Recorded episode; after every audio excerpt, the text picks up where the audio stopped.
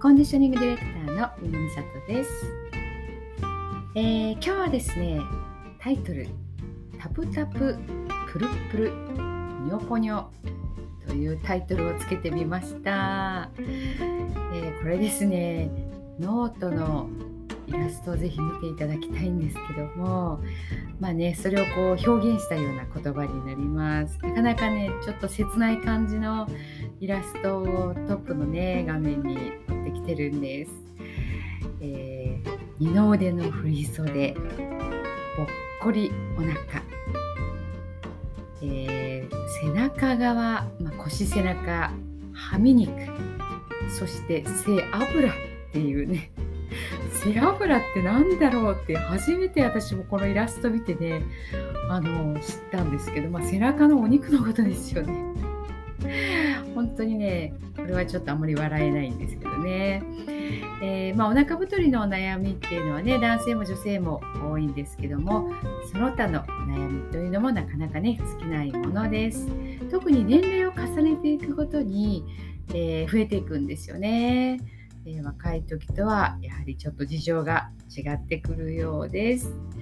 え、そして見た目だけではなくて痛みとか機能の衰えですよね、えー、そういったこともあって体自体がねちょっと動きづらくなってくるというところもあります。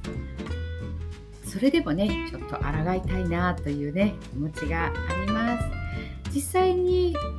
年配の方でもね若々しくて、えー、美しいなっていうねそんな素敵な方もね、えー、いらっしゃいます。で、まあ、そういった方なんかがねどうしてこういいスタイルをキープできているのか。で、えー、写真が、えー、っとノートの方にね貼ってあるんですけどもその写真をね検索する時に、まあ、その写真一枚一枚にこう名前がついてるんですけどね。今回拾った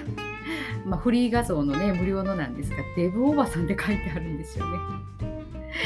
はいまあデブおばさ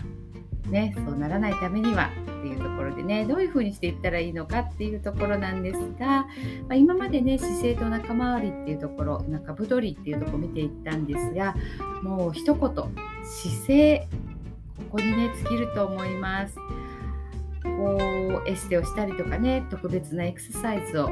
したりとか自分に言ってとかっていうことではなくってとにかく普段の姿勢ですね。日常生活での立ち方座り方歩き方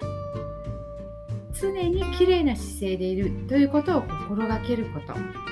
れですね、えー、まあ、私自身もね反省です、えー、そしてねこの振り袖ぽっこりお腹はみ肉背脂タプタププルプルポニョポニョっていうところはね、まあ、共通した姿勢で言うとね特に猫背っていうのが挙げられます。えー、二の腕のエクササイズねあのよく声も出てきますね。ここを引き締めるってどうしたらいいんですか、まあ、エクササイズもあるんですよね。あの脇を締めて手をね体の後ろに持っていって手の指先をお尻の方向に向けてそしてね肘を曲げる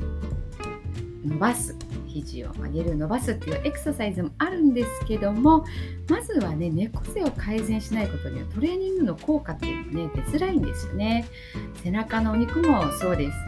ずっとこう背中が丸まってるとね肩甲骨も離れて固まってしまうようになりますよね。ここでいきなりエクササイズをしたら逆にねちょっと痛めてしまうっていうこともねあったりします、えー、はみ肉やぽっこりお腹っていうのはね姿勢が悪いお腹太りっていうところが原因で太ることはお伝えしてきました。もう全て全部当てはまるの私ってね思われる方はやはり今の姿勢普段の姿勢にまずは問題があるということをね、えー、認識しておかれたらいいんじゃないかと思います。姿勢の改善方法はね、またちょっとお伝えしたいと思います。まとめてね、えー、その内容をやりながら普段の姿勢っていうところをね、いかに綺麗に保つかっていうところですよね。そしてタプタプ、プルプル、ポニョポニョをすっきりに変えていきましょう。はい、ということでね、えー、今日はちょっと変わったタイトルでしたけれどもね、お話の方終わりにしたいと思います。それではまた明日ありがとうございました。